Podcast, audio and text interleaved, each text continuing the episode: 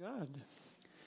The three persons in the Blessed Trinity Father, Son, and Holy Spirit. And we can't see God. Why, many people don't even believe there is a God because they can't see God. So, God's life, his inner life, the life of the Father, Son, and Holy Spirit, is very mysterious to us. But we can know God especially by the external works that He has done. So the first reading and the responsorial psalm were talking about the wonders of creation. We responded, O Lord our God, how wonderful! When I see the heavens, the work of your hands, the moon and the stars which you arranged, and what is man that should keep him in mind? And then all about sheep and cattle, savage beasts, birds of the air, fish that make their way through the waters. There are so many wonderful things that God has created. So we can get a glimpse because God has impressed Himself in some way in all these creatures. And of course, the greatest of the creation of God is the human being because we are made in the image and the likeness of God. So we have those wonderful things of God. We have an intellect to understand, which the, the wild beasts and the whales and the fish and the animals and the birds, they don't have. We have an intellect. We have a memory. We have an imagination. And above all, we have free will like God. We're not forced, not like the animals, like the dogs, who follow instinct. However clever they are, they're just following instinct. They don't have free will. They can't decide to do something or not to do so, not to do something. God gave us that privilege of free will because He is perfectly free. So, in um, thinking of the Trinity, of course, all of the Trinity were, were involved in creation. The Spirit hovered over the waters, the scripture says. In the first reading today, it talks about the wisdom, uh, which is Jesus is the wisdom of God. I was by his side, a master craftsman, delighting him day after day. Ever at play in his presence, at play everywhere in his world, delighting to be with the sons of men. So it was a work of all three persons, but we particularly attribute the creation to the work of God the Father. And then the next period of history, so there is the first period of history in which we particularly associate with God the Father, when He chose the people of Israel, when He guided them through many centuries. And then we have the era of God the Son, the time of redemption. And of course, we know more about Him much more about him than the Father and the Holy Spirit because he became a man. And because we can read about his whole life through the scriptures from his infancy, his hidden life, his public life, his passion, his death, his resurrection, the tremendous love that he had, as we had um, in that second reading about Jesus, but finishing with the love of God poured into our hearts by the Holy Spirit has been given to us. And so the third era, the era of the church's life, the era that we live, is particularly the era of the Holy Spirit. And it began with what we celebrated last Sunday Pentecost, that great outpouring of the Spirit, the birth of the church. And the Spirit then is always with the church. We were familiar with the early church, the works of the Holy Spirit through the apostles, in the Acts of the Apostles, Paul and Barnabas, Paul and Silas, and so on. The wonderful works that we read about in the Acts, the fruit of the Holy Spirit. But the Holy Spirit has been with the church right through the centuries.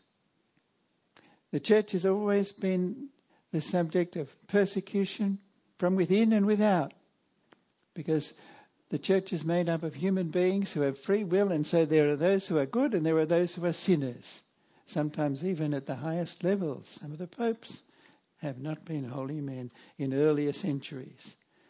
So the, the life of the church, though, the Spirit is always there. The Spirit was there in the martyrs. You know, the, the courage that they had, that they were persecuted, they were thrown to the lions, they were put into prison, they were flogged. But the Holy Spirit gave them the strength. And right through to the present day, and there are so many martyrs in the church today. There are so many countries where the church is persecuted. Even now, today in India, there are areas in India where Christians are persecuted.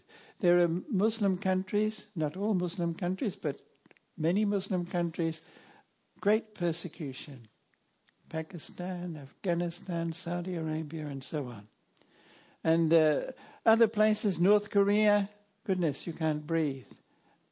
Christians can't breathe there without being imprisoned or thrown into prison.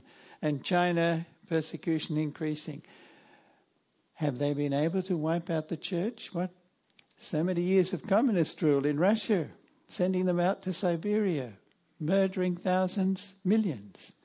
But they never are able to extinguish the church because the Holy Spirit is there the whole time. And the Holy Spirit is always raising up new saints. In every era, there are saints. You know, in the early ch- church, great saints. Then there were people like Saint Benedict in his era, Saint Francis and Saint Dominic.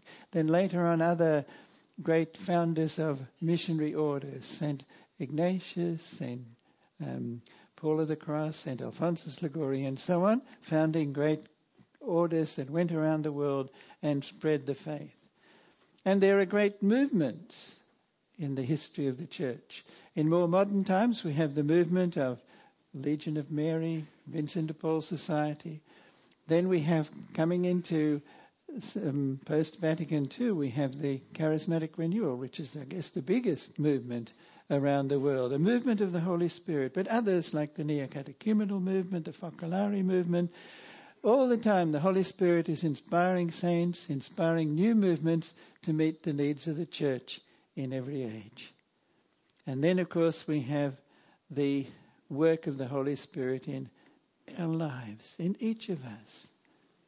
And of course, I could go on for a long time talking about that. And I'm sure you, you've been reflecting on these things as we came up to Pentecost and celebrated the Feast of Pentecost. The work that the Holy Spirit does in our own lives, the Holy Spirit that we've had since baptism, confirmation, the Spirit of God that is helping us to pray when we don't know how to pray, the Holy Spirit that gives us courage, the Holy Spirit that gives us light to know what to do, to know what to say. How many, how, how we need the Holy Spirit today. You who are grandparents and parents, you need the Holy Spirit all the time. You have to have always on your lips, not just at Pentecost, come Holy Spirit. When is the time to speak? When is the time to be silent? Put words into my mouth. So, um, as we celebrate this great feast, we remember too that the Trinity, yes, we think of the Trinity as in heaven, but you know that in baptism we became temples. So that if we're in the state of grace, the Holy Trinity is dwelling within us, the indwelling of the Trinity, which has inspired so many saints. Something that we can depth in our prayer that God the Father, the Son, and the Holy Spirit dwell in each of us as in a temple, in which St. Paul uses then as the inspiration not to abuse our bodies, which are the temple of the Holy Spirit. well, as the Pente- in the preparation for Pentecost, of course, the Mother of God was very prominent. she was with them in continuous prayer. And so we pray to her today. We pray that she will help us to understand more the wonder of our God, to rejoice more and more and give praise for the wonders of the creation, to never forget the immense love of the Son of God in his redemption, in giving his life for us, to ponder often all he suffered for us and then to be aware of the Spirit of God working in our lives and working to make us holy. May she, who is the spouse of the Holy Spirit, help us to say often, And in many different situations, come, Holy Spirit, come, Holy Spirit, come, Holy Spirit.